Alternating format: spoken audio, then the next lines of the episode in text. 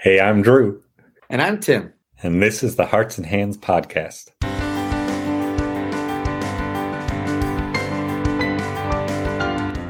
In Season 5, Episode 2, we give an update on the state of the Hearts and Hands organization.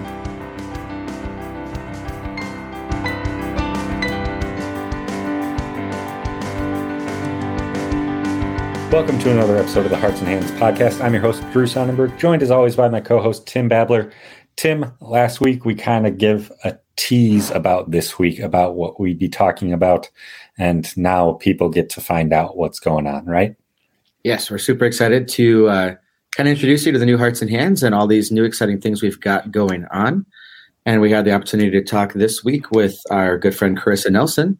And we are excited to get right into that episode. So let's dive right in. Today, we are excited to welcome to the podcast our good friend Corissa Nelson. Welcome, Corissa. Thank you. For our listeners who may be a little unfamiliar with you, could you briefly introduce yourself, please?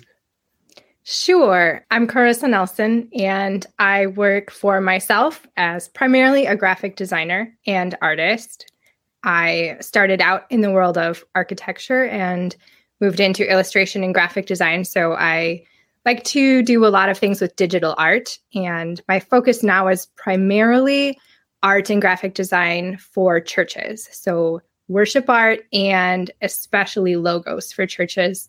And all of you listening are almost certainly familiar with at least some of her work because she also designed the Hearts and Hands logo. So, thank you for that, Corissa. You're welcome. That was a great project. We also wanted to bring you on today because you are a big part moving forward of Hearts and Hands in general. And we kind of alluded to on the last episode that there's been some big things in the works behind the scenes.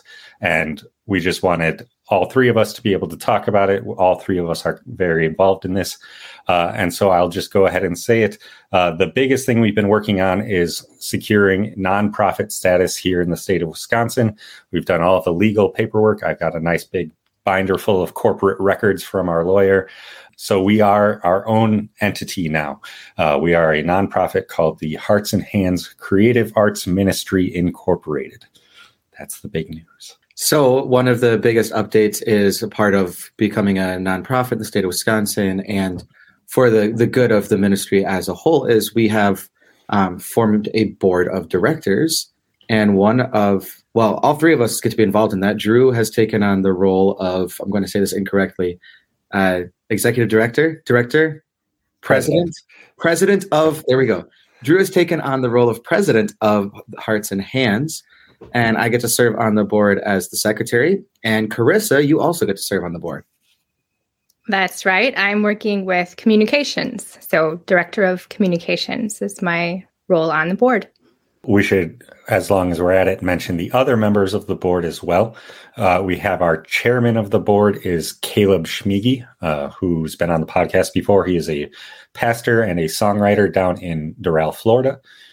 We also have Greg Holtzeter, who is a name you might not be as familiar with. He does not consider himself an artist or a creative, but has been a huge supporter of the work of Hearts and Hands over the years. He currently serves in New Ulm, Minnesota at Martin Luther College as math instructor and the basketball coach. But he is a math guy. Uh, he and I took a lot of math classes together back in college. Uh, he is taking the role of treasurer, and we're very excited uh, for his work there. Then we have Faith Belt, who was just on the podcast last week, an artist down in Tennessee. She is taking the role of vice president. And as we mentioned, Tim is the secretary. And finally, we have an uh, an advisor to the board. He's not an official board member, doesn't get a vote or anything, but that is Kent Reeder, our friend who has been a part of Hearts and Hands from the beginning, but is also a very busy guy. So he didn't want to overcommit and being a full board member like that. So yeah, that's the, that's the big news. Uh, I guess maybe we could talk a little bit about why we decided this was the right move now and what we can expect Hearts and Hands to be able to do moving forward now that we are our own separate nonprofit. So Hearts and Hands is, um, as we've talked about before, a amalgamation of two separate entities, formerly known as the Community of Wells Creatives and Bread for Beggars. So, the core focus of Hearts and Hands Ministry is to support Christian artists by providing opportunities to create, grow, and make connections, both with each other and with their audience. We wanted to be able to do that in a variety of ways. So, we've actually, um, as a board, been working through our some long term and short term planning, creating uh, specific measurable goals that we can, um, or targets that we're going to try to attain over the course of the next one, three, and five years um, in order to be able to better serve this community of artists and our community of patrons, our community of supporters, our community of followers, our community of listeners, all these groups of people that, that we now have the opportunity to serve. That's right. I think this is an exciting time because the some of these goals were set actually a few years ago when we started with a Vision Traction Organizer VTO yes. group to set the direction for a group that could carry out this mission. And it was a future goal to become a nonprofit. And now we've reached that goal and are setting some more goals out in the future. So, looking at having more workshops and weekends for artists to get together and create more art, more content, songs, stories. So now we are figuring out how many and at what rhythm we want to be able to offer those opportunities and to ask a lot of questions about how we can best support artists and also connect them with artist supporters. Yeah, I do think, at least in the past, Hearts and Hands has kind of been at its best when we are putting on events like the workshops or like the songwriting weekends where artists can connect with each other and with other supporters and things like that and just uh, you know share ideas but also just not feel so isolated. Um, i think that's a, a problem that a lot of artists seem to share is that they're off in tennessee they're off in florida they're off in washington and they they just don't feel like there's a lot of people near them that they can relate to or that they can you know bounce ideas off of and things like that. So being able to create those opportunities for them to connect with each other has been huge in in helping hearts and hands grow and helping hearts and hands uh, achieve some of its goals and things like that. So you know we've we talked a lot last week about the upcoming workshop. That's a big one for us this year. We've got big plans for the next year for some of those artist weekends like corissa mentioned of we, we're bringing back the story or the songwriting weekends but we're expanding to also storyteller weekends and visual artist weekends as well. And we should have announcements about those hopefully soon ish and meanwhile, everyone can listen to last week's podcast to, if they haven't listened to it already to get filled in on the closest event, which is the workshop coming up this summer. So, one of the questions that we get asked a lot about Hearts and Hands is who really is this for? If someone asked that question, how would you respond to that? Sure. We we sort of talked about this a little last week about who the workshop is for because the workshop kind of isn't necessarily just for the artists themselves, but also, you know, pastors that are looking to integrate more art into their congregations or other people that are working with or supporting artists in some way. But as far as what types of artists are we talking about, we generally kind of split them into three categories. We have our storytellers, which is intentionally sort of vague. There's lots of different ways you can tell a story, but we're thinking in general about people who are using words, uh, often written word rather than you know spoken or uh, filmed or whatever you want to call it, um, but not necessarily exclusive to the written word. We have our songwriters, which is fairly self-explanatory, and we have our visual artists, which is also very vague, intentionally. You know, if you're a sculptor, if you're a painter, if you are a, a digital graphic designer, but it's also we, we understand that there's a lot of of artists that their their work kind of crosses over between two or three of those categories. Uh, we've had you know puppeteers on the podcast before.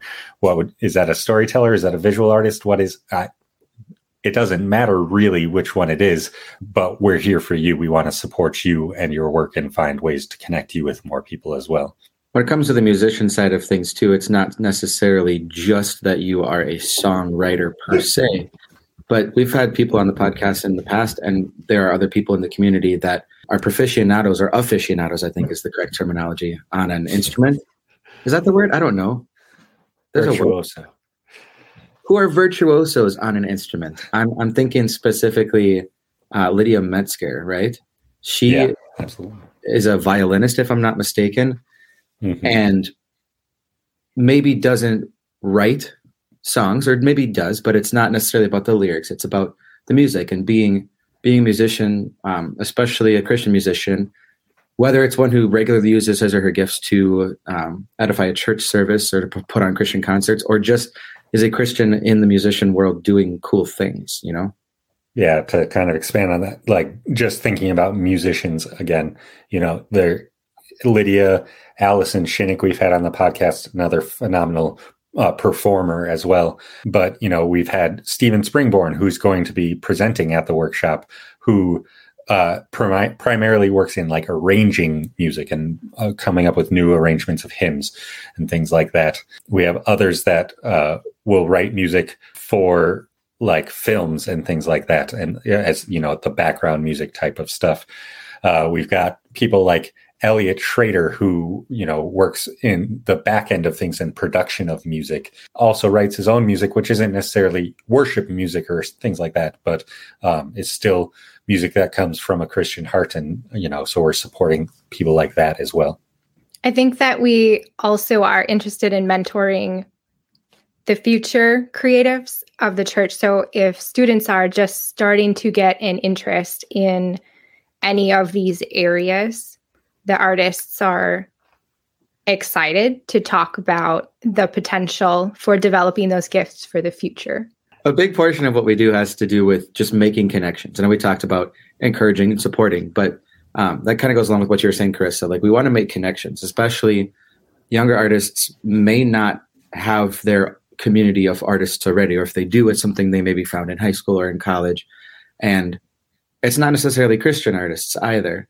So there's nothing wrong with with being a part of large organizations or groups that are outside of the the church or the Christian world, but being able to bounce ideas off of other people who have been doing this for a longer period of time or have a similar background or faith background to you is is very valuable in my opinion.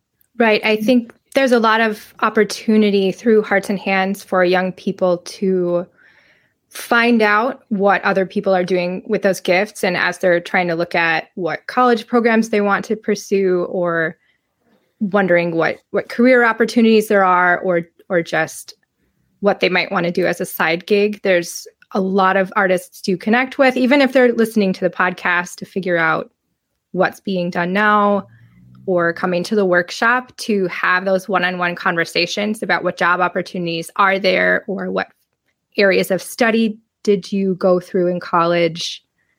There's a lot of opportunity there through hearts and hands yeah, I think, like I said in the past, I feel like Hearts and Hands has been at its best when it's putting on events like this. And not to disparage any aspects of it because obviously I've been a part of planning these and I thought they went great. But like, I don't remember a whole lot from any like individual breakout session that I went to at the last workshop.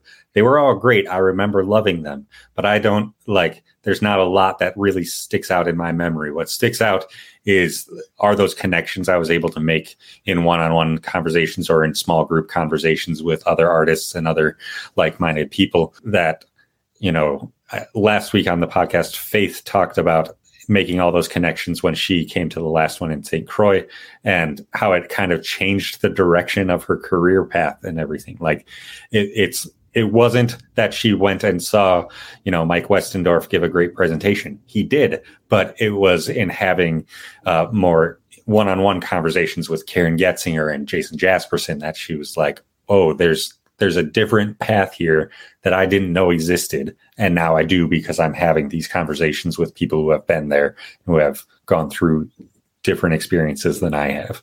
Right. It's pretty powerful to be able to be part of a community. It's cool that God has sprinkled creative people geographically a- apart from each other so that they can serve the church all over. But it's very nice to be able to come together. And then when we go home, we still feel part of that community.